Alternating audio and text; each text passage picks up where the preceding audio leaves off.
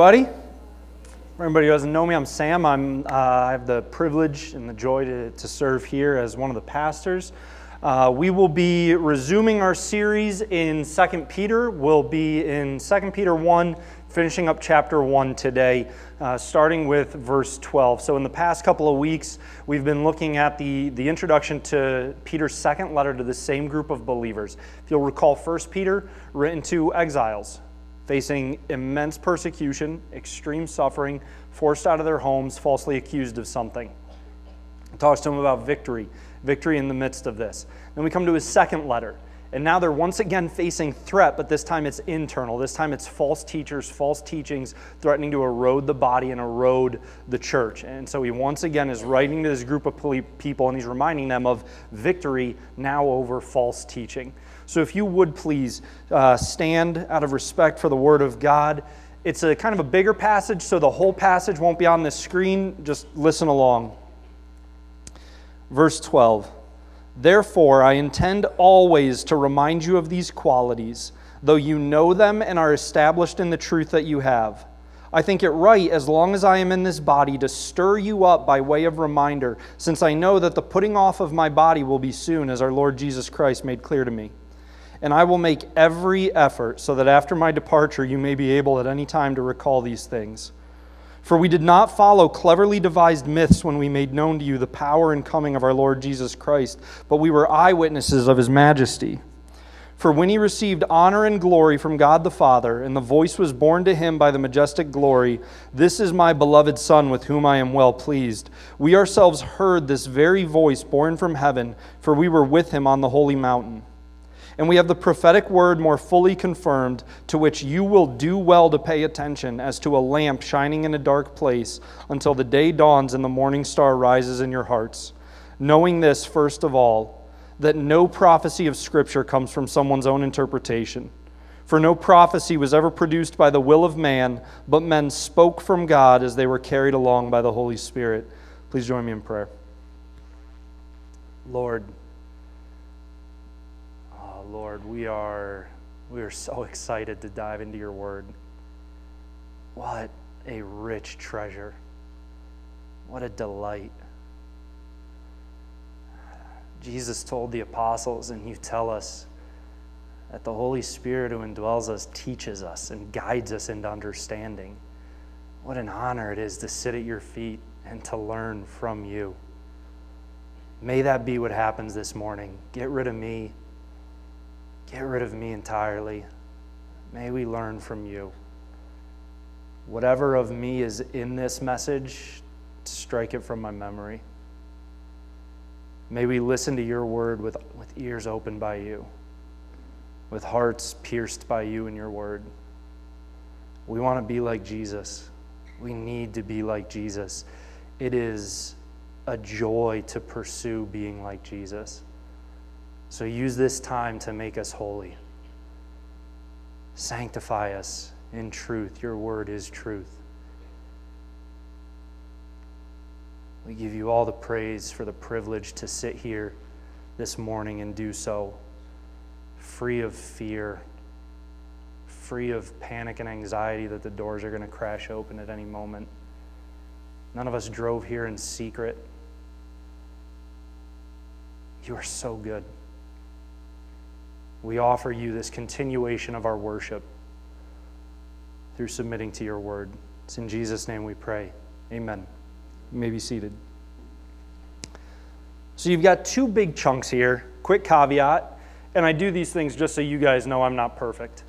Uh, I put the wrong numbers up on the slides for the verses. So when you see 12 to 16, it's really 12 to 15. When you see 17 to 21, it's really 16 to 21. No big deal somebody's going to catch it. And yeah, I just made a mistake. So we're going to look at verses 12 to 15. I'm going to reread them. We're going to talk about them. Then we're going to look at verses 16 to 21. And I fully and freely admit that verses 12 to 15 are some of my favorite verses in the Bible. Um, we had a, an elder meeting this week and we did uh, like pastoral review. And they were like, you know, they were like, I mean, you're, you're pretty energetic. Like, you, you push the gas pedal pretty hard sometimes. And I was like, yeah, I'm really glad we're having this conversation before Sunday. um, because these verses, they push the gas pedal, which I like. Verses 12 to 15. Therefore, I intend always to remind you of these qualities. What qualities is he talking about? We just spent several weeks on. Verses 3 through 8. Make every effort to supplement your faith with virtue, self control, knowledge, brotherly love, agape love so, these qualities that we just looked at, he says, Therefore, I intend always to remind you of these qualities, though you know them and are established in the truth that you have. I think it right, as long as I am in this body, to stir you up by way of reminder, since I know that the putting off of my body will be soon, as our Lord Jesus Christ made clear to me. And I will make every effort so that after my departure, you may be able at any time to recall these things. I love those verses. They challenge me, they push me. The first thing they remind me of life's short. I mean, there's no other way to describe this life than short. I'm, I'm going to be honest. You, you, guys know me. I, I tend to speak pretty plainly up here. I love this body. I love the growth we are seeing in this body. I love the passion for one another that we're seeing grow in this body. I love what we are witnessing happening in this body. But there are a number of people in this body who, for whatever reason, some legitimate reasons, some maybe just excuses, but there are members in this body who we don't see at prayer times. We don't see at Bible studies. We don't see at retreats. There are members in this body who my only time with you, my only interaction with you, in terms of teaching you as, as the pastor, as the shepherd is called to do, I've got 35 minutes once a week. I'm not going to waste that time with my own thoughts and anecdotes and musings and wonderings. Ephesians 5 15 to 16. Look carefully then how you walk, not as unwise, but as wise, making the best use of the time because the days are evil. Life's short, and we're at war. So I'm going to do my best to make the best use of my time. What does that look like? Well, first, it looks like reminders. And Peter wasn't the only one with this focus.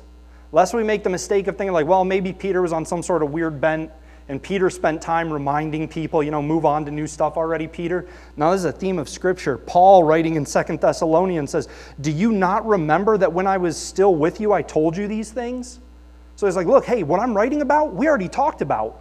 Did, did you already forget? All right, I'm going to remind you again. Jude, in his letter, Now I want to remind you, although you once fully knew it.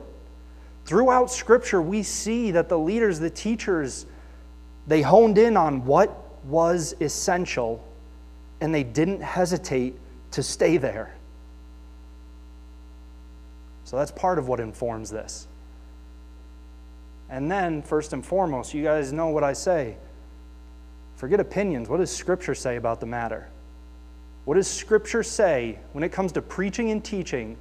Theology, the theology of preaching and teaching, what I believe about preaching and teaching, what does Scripture say the approach is? First, you have Acts 20, starting in verse 20, if I can turn there. You have Acts 20, this is Paul writing. And he says, You yourselves know how I did not shrink from declaring to you anything that was profitable and teaching you in public and from house to house, testifying both to Jews and to Greeks of repentance toward God and of faith in our Lord Jesus Christ. He goes on in verse 26 and he says, Therefore I testify to you this day that I am innocent of the blood of all, for I did not shrink from declaring to you the whole counsel of God. Pay careful attention to yourselves and to all the flock in which the Holy Spirit has made you overseers to care for the church of God, which he obtained with his own blood. 1 Timothy 4 11, 13, and 16, Paul is giving Timothy instructions on how to lead a church. And he says, Command and teach these things. Until I come, devote yourself to the public reading of Scripture, to exhortation. That's a fancy word, that's a big word for challenge. Spurring one another on, moving forward. He says, Devote yourself to these things the public reading of Scripture, to exhortation, to teaching. Keep a close watch on yourself and on the teaching. Persist in this, 2 Timothy 4 1 to 2 I charge you in the presence of God and of Christ Jesus, who is to judge the living and the dead, and by his appearing in his kingdom, preach the word, be ready in season and out of season, reprove, rebuke, and exhort, challenge with complete patience and teaching. Hebrews 3:13, but exhort one another every day as long as it is called today, that none of you may be hardened by the deceitfulness of sin. We're called to teach the word. We're not called to make apologies for the word. We're not called to hide the parts that may be tougher to understand. We're not called to gloss over the parts that may prick us in our conscience a little bit. We're not called to skip the parts that convict us. Paul says, I declared the whole counsel of God. So we're going to talk about grace. We're also going to talk about sanctification. We're going to talk about the beauty and mercy of forgiveness. We're also going to talk about the need of self awareness and repentance. And we're going to persist in these things. That's why there's a lot of scripture in my sermons. Because God's word is living, active, and sharper than any double edged sword. My words, they're dead and dull. Y'all don't need to hear my words on a Sunday morning. We need to hear God's word. And Peter says this. He says, I intend always to remind you of these things. I know you know. I think it's right. I'm going to make every effort so that you know these things and they define your life. It's incredible. It's incredible the privilege we have as believers to go to God's Word and to be motivated by it, to be furthered by it, to be grown and stretched by it. I mean, we get to pursue being like Jesus. It's awesome. And His Word is an invaluable tool in that. And then he adds this phrase in. He says, I think it is right, as long as I am in this body, to stir you up. Stir you up. That's a word that means wake up, get active, stop hanging out on the sideline, stop dozing, get in the game and do something. That's what this word means. That's why I love these verses. And this is an idea we see throughout Scripture, starting with the Old Testament. And what we see in the Old Testament is a beautiful reminder that this activity, this stirring up, it has to begin with God. We've said this before, we've said it again. If you remove Jesus from any of this, the whole house of cards crumbles. Or rather, it turns into a house of cards. You build it on Jesus, you've got a rock solid building. You remove Jesus, you've got a flimsy structure I don't want to stand in. And in the Old Testament, we see that this stirring up, this rousing, this awakening, it begins with God. Psalm 81 to 2 Give ear, O shepherd of Israel, you who lead Joseph like a flock, you who are enthroned above the cherubim, shine forth before Ephraim and Benjamin and Manasseh. Stir up your might and come to save us. So the stirring starts with God, it starts with Jesus. Then what does God do in that? Zechariah 9:13 and God's not asleep, okay? Pause. Don't don't misunderstand that. God's not asleep. We don't need to rouse him. We don't need to waken him up. But the activity begins with God. Zephaniah 9:13 For I have bent Judah as my bow I have made Ephraim its arrow I will stir up your sons O Zion against your sons O Greece and wield you like a warrior's sword how cool is that verse? God says, I will stir up my people. I will rouse my people. I will awaken my people from slumber, and I will wield them like a sword against the enemy. What? I get to be a part of the sword that God is going to wield against the enemy? Oh, that's cool. Come on now. That gets you fired up. That's exciting. That's the privilege of the church. And if that doesn't get you excited, if that doesn't get your blood flowing, if you're not like, yeah, let's run through a wall right now, man, maybe you need to wake up. Maybe you need to be stirred. Maybe that needs to be the prayer. Yeah, God, I've got to be honest. I heard that you want to stir me up and wield me like a sword, and I didn't bat an eye. Would you ignite something in me again? Zephaniah 9 is fantastic. And then what happens? What happens when God's people get stirred up? What happens when God's people awaken, when they move to activity? we encourage the rest of the church. Listen to 2 Corinthians 9. Now it is superfluous for me to write you about the ministry for the saints, for I know your readiness, of which I boast about you to the people of Macedonia, saying that Achaia has been ready since last year, and your zeal has stirred up most of them. Your zeal, your activity, your passion, your fire, it's now stirring up the other churches. It's now spreading the fire. It's awesome. 2 Peter 3 1, which we're going to get to in a little bit. This is now, like in this series, not today. This is now the second letter that I am writing you, beloved. In both of them, I am stirring up your sincere mind by way of what? Reminder Hebrews 6, 11 to 12. And we desire each one of you to show the same earnestness, to have the, the full assurance of hope until the end, so that you may not be sluggish, but imitators of those who through faith and patience inherit the promises. Sluggish, the opposite of stirred up. And then Hebrews 10, 24 to 25. Let us consider how to stir up one another to love and good works not neglecting to meet together as is the habit of some, but encouraging one another, and all the more as you see the day drawing near. It's a slightly different word in Hebrews 10. So the word in, in 2 Peter is to arouse the mind, to render active. We translate it stir up. The word in Hebrew is also translated to stir up, but that word actually means to jab someone with enough force that it demands a response. And this is in the passage of don't neglect meeting together, exhort one another. So, yeah, one of the purposes of the church is hey, wake up, get going. Here's the jab make a response. Peter says this is necessary. Scripture says this is, this is what begins with God. And then God stirs us up to be active in the battle our stirring up, our activity, our zeal, our momentum, it encourages the other church. It encourages the other believers. The fire spreads, the army strengthens. I said it before, I'll say it again. What did Jesus say to Peter when he says, You're the rock, I will build this church? The gates of hell won't stand against you. Gates are defensive. The church is meant to be on the attack. You cannot be apathetically on the attack. You just can't. The attacking team is not the one that sits back and waits for the action to get to them. The attacking team is pushing forward, it's stirred up to activity. This is who we're called to be.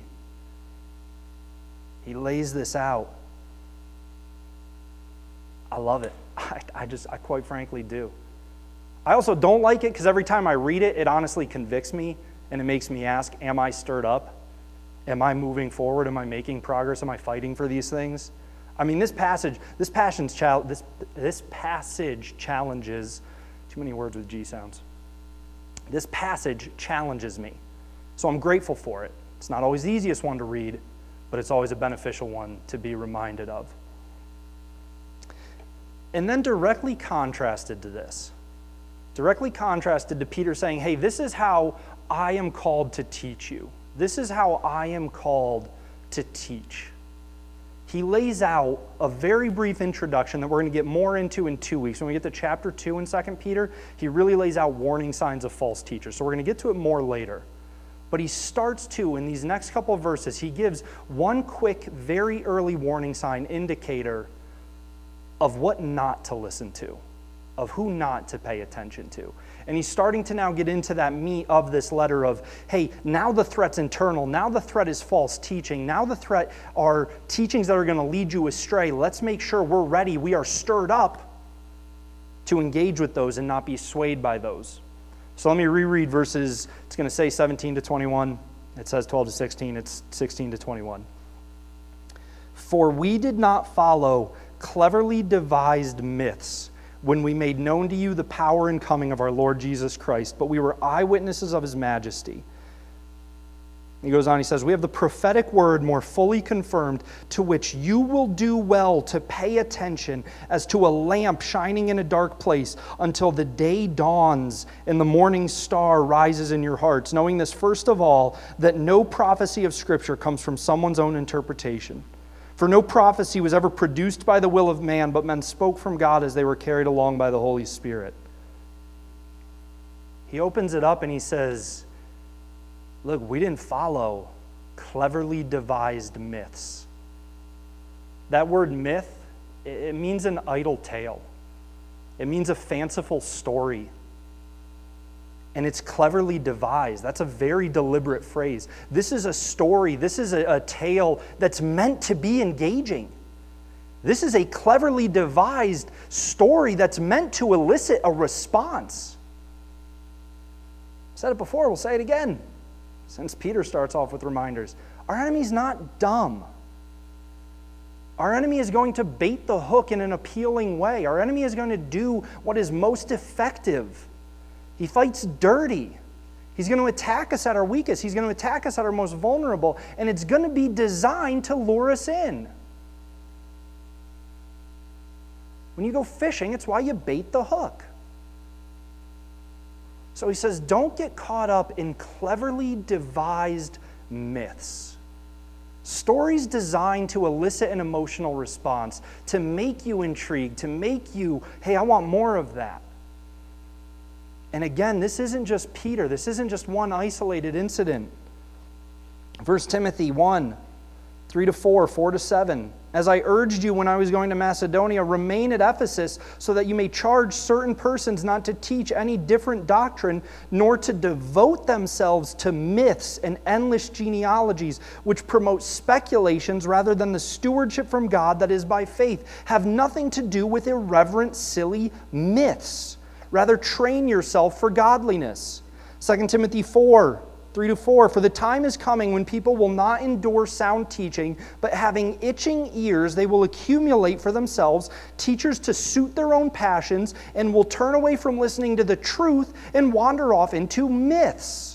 Titus 1 13 to 14. This testimony is true. Therefore, rebuke them sharply that they may be sound in the faith, not devoting themselves to Jewish myths and the commands of people who turn away from the truth. Fancy teachers, that's nothing new.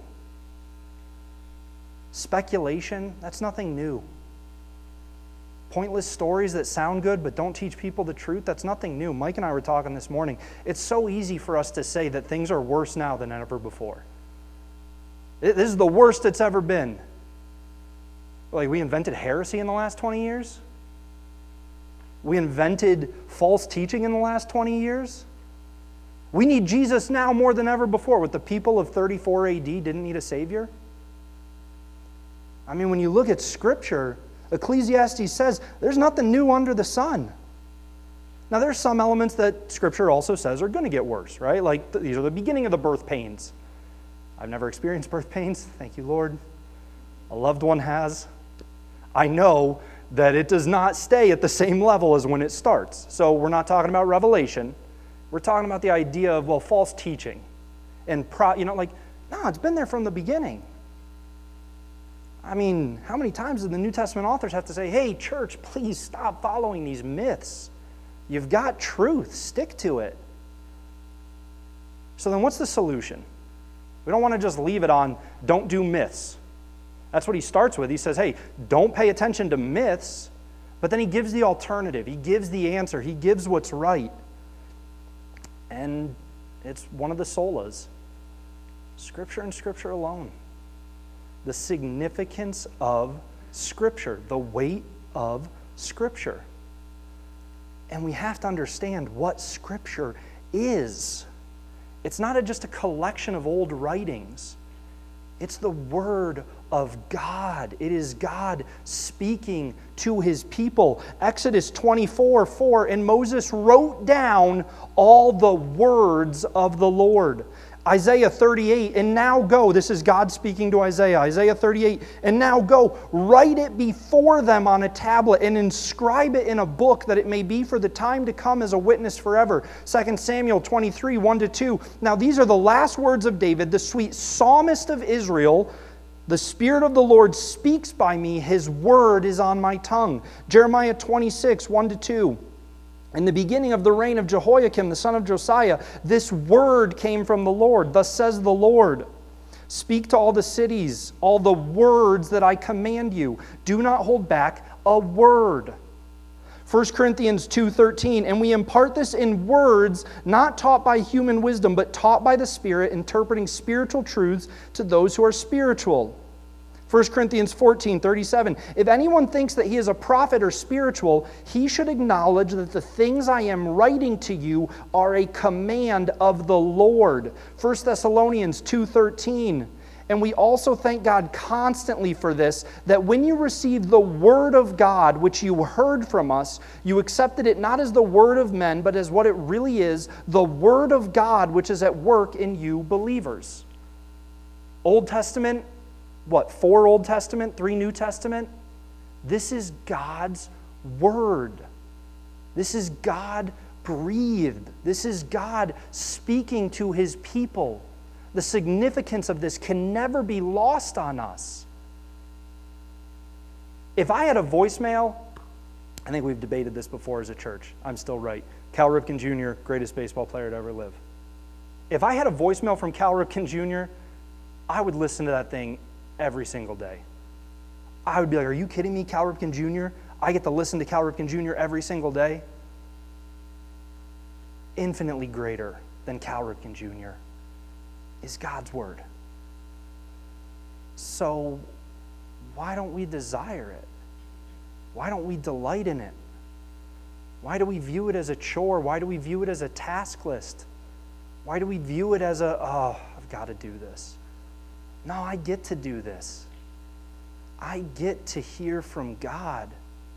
I get to open Scripture and see the words of the Lord.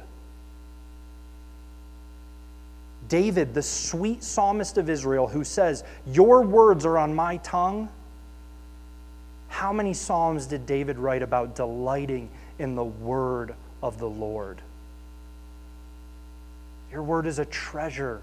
Your word is a lamp. I meditate on it. I mean, guys, we can't miss the significance of Scripture in guiding the church, in guiding us as the church, in driving our lives. These are the words of the Lord. They demand reverence, they demand priority they ought to elicit zeal. It's incredible. And I want to address uh, this was the sermon that I've chewed on. This was the part of the sermon that I've chewed on the most. I wanted to address something that I believe Peter uh, leads into when he gets here. And this is a teaching that is not new. You'll see that it's as old as humanity. But it's a, it's a teaching that really attacks the significance of Scripture. It really attacks the weight of God's Word. I want to reread verse 20 to 21. Knowing this, first of all, that no prophecy of Scripture comes from someone's own interpretation. For no prophecy was ever produced by the will of man, but men spoke from God as they were carried along by the Holy Spirit. Where do we see the majority of biblical prophecies? Old Testament or New Testament? Old. Just look at the size. You see the majority of prophecies, that word prophecies, God foretelling, or in forthtelling, in the Old Testament. But we also see them in the New Testament. Has revelation happened yet? No. So we see it in both, okay? All scripture breathed out by God. Yet from the beginning and persisting today is an attack on the plenary inspiration of Scripture. Big word, plenary. I mean, it's a short word, but it's a big word.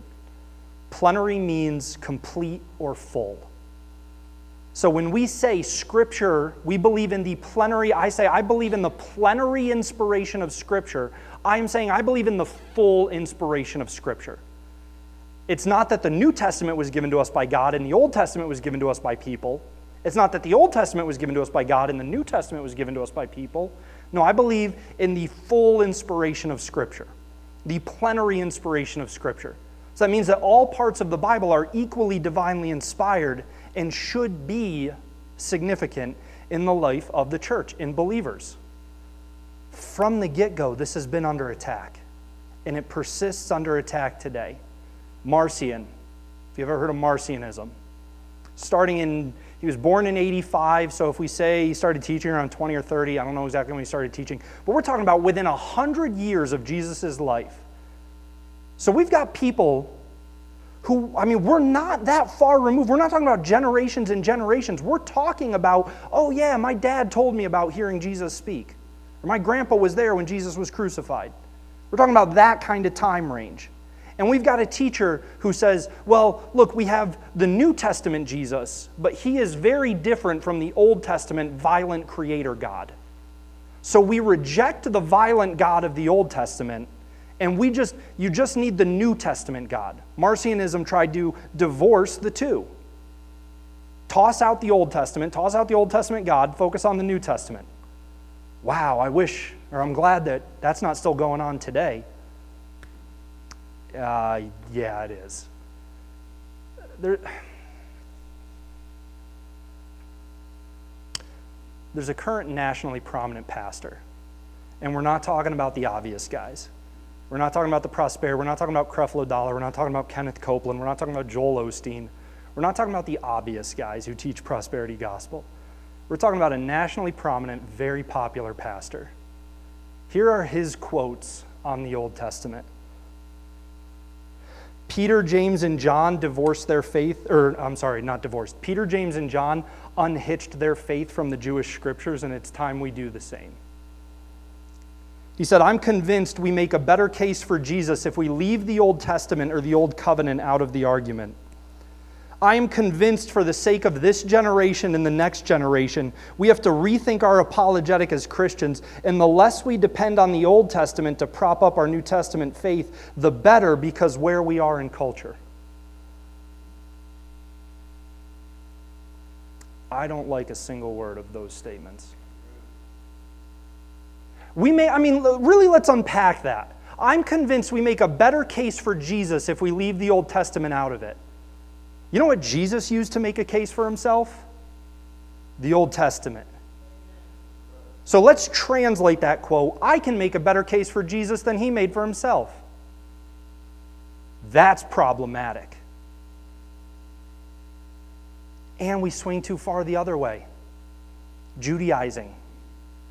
Well, we still have to live under the Torah, we still have to live under the Old Testament laws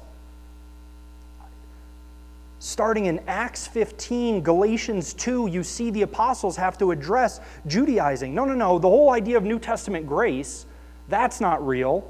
You've got to do this. You have to submit to these rules and regulations. It's still all about the Old Testament law. And the apostles from the get go are like, no, that's not the case. You can't toss this part out. Wow, I'm glad that's just stuck in the past and we don't still deal with it today.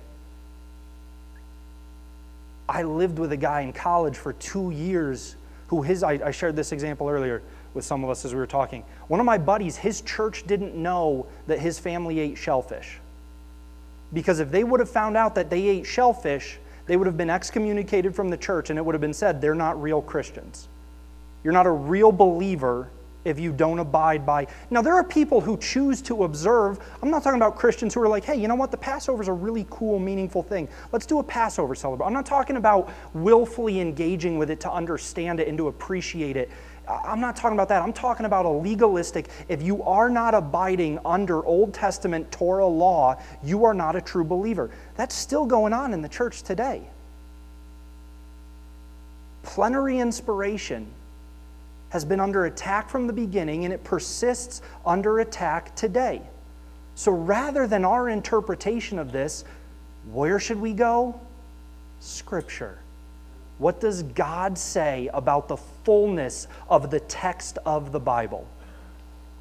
Psalm 105:8 He remembers his covenant forever, the word that he commanded for a thousand generations. Ecclesiastes 3:14 I perceive that whatever God does endures forever, nothing can be added to it nor anything taken from it.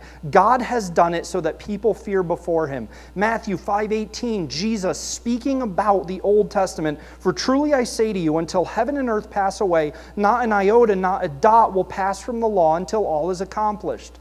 Luke 4 17 to 21. The scroll of the prophet Isaiah was given to him, to Jesus. He unrolled the scroll and found the place where it is written The Spirit of the Lord is upon me because he has anointed me to proclaim good news to the poor. He has sent me to proclaim liberty to the captives and recovering of sight to the blind, to set at liberty those who are oppressed, to proclaim the year of the Lord. So Jesus gets Isaiah, starts to read Isaiah, starts to teach Isaiah, and he rolled up the scroll and gave it back to the attendant and sat down. And the eyes of all in the synagogue were fixed on him, and he began to say to them, Today this scripture has been fulfilled in your hearing. John 5, 46 to 47. For if you believed Moses, you would believe me, for he wrote of me. But if you do not believe his writings, how will you believe my words? Acts 8, 32 to 35. Philip and the Ethiopian. Philip says, Hey, do you understand what you're reading? And the Ethiopian says, No, I don't. What was he reading? Now, the passage of scripture that he was reading was this Like a sheep, he was led to the slaughter, and like a lamb before its shears is silent. So he opens not his mouth. In his humiliation, justice was denied him. Who can describe his generation? For his life is taken away from the earth. And the eunuch said to Philip, About whom I ask you, does this prophet say this, about himself or someone else? Then Philip opened his mouth, and beginning with this scripture, he told him the good news about Jesus Isaiah. Romans 15:4 For whatever was written in former days was written for our instruction that through endurance and through the encouragement of the scriptures we might have hope. If you read Galatians 3 15 to 18, really all of Galatians 3, Galatians 3 15 to 18, it makes the point that the covenant God made with his people in the Old Testament was pointing to Christ. And if you want to understand Jesus as the Messiah, go back to those old covenants. 1 Timothy 5:18 For the scripture says you shall not muzzle an ox when it treads out the grain and the laborer deserves his wages. He's citing Luke 10:7 and he refers to it as scripture. 2 Timothy 3:16 All scripture is breathed out by God and profitable for teaching for reproof for correction and for training in righteousness. 2 Peter 3 15 to 16. And count the patience of our Lord as salvation, just as our beloved Paul also wrote to you according to the wisdom given him. All right, so we're talking about Paul's writings. The wisdom given him, as he does in all his letters when he speaks in them of these matters. There are some things in them that are hard to understand, which the ignorant and unstable twist to their own destruction, as they do the other scriptures. The Bible refers to the Old Testament as Scripture. The Bible refers to the New Testament as Scripture. God refers to the entirety of His Word as Scripture. Shame on any pastor who advocates for a reduction or elimination or avoidance of either. Shame on me if I ever find myself making this grievous error. The elders need to remove me immediately the day I say, hey, let's just set aside the Old Testament. Hey, let's just set aside the New Testament. No, I'm done. I, I genuinely think I'm disqualified the moment I say that. This is God's word. This is Scripture. God says, don't mess with it. How dare we say otherwise? So, how do we deal with false teaching? Scripture. Knowing it, treasuring it, storing it up in our hearts, building the church on it, allowing God's word to sanctify us. I mean, this is big, guys. This is big. So we need to be careful who we listen to. We need to be careful what podcasts we listen to, who we watch on TV, what books we read. It's subtle, but it erodes what Peter calls the church to remember. We did not follow cleverly devised myths. We have the prophetic word fully confirmed, to which you will do well to pay, to pay attention to. So, this week, as we consider these things, these reminders, this call to be stirred up, this beauty of the Old Testament, I picked these three chapters. These are, if you don't know these chapters, get excited for them. These are such great Old Testament chapters where you see Jesus, you see repentance, you see redemption, you see everything beautiful in the New Testament that people like to focus on you see God talking about it in the Old Testament. So this week, let's read Psalm 22, let's read Isaiah 56, let's read Jeremiah 31, and let's appreciate the fullness of Scripture. Let's apply the Acts model as we consider these things, as we consider the message, as we consider the passage in 2 Peter. And then what's it say in Hebrews? Because just a hint, I'm not the only one who should do stirring up. What's it say in Hebrews 10? And let us consider how the pastor may stir up other people. Is that what Hebrews 10 says? No. Hebrews 10 says, Let us consider how to stir up one another in love and good works. It's the privilege of the church that we get to stir one another up. So this week, who could you encourage in their faith? Who could you stir up to love and good works? Let's sharpen one another. Let's exhort one another. Let's pursue being a sanctified body that submits to the word. Please join me in prayer. Lord, we thank you for who you are. We thank you for what you have given us. We thank you for how good you are to us. We thank you for the privilege of being your church. God, we, we trust you. We do. Forgive us for when we forget it, but we trust you. We trust your sovereignty. We trust your omniscience, your omnipotence. You are on your throne, and we rejoice in that. So let us not grow discouraged. Rather than hear reminders, let us not focus on when we miss let us focus on the fact that you are patient and merciful and you give us an opportunity to persist, persist to proceed forward. When you return, may you find your bride ready and active. It's in Jesus' name we pray. Amen. Everyone, Pastor Sam here. Thanks for joining us for a Sunday sermon. If you're interested in more of the sermons from this series or some of our past sermon series that we've done, you can find them at discovercommunity.org under the sermon file. Uh, otherwise, you can subscribe to this channel to make sure you stay up to date on all our content. Thanks for joining us.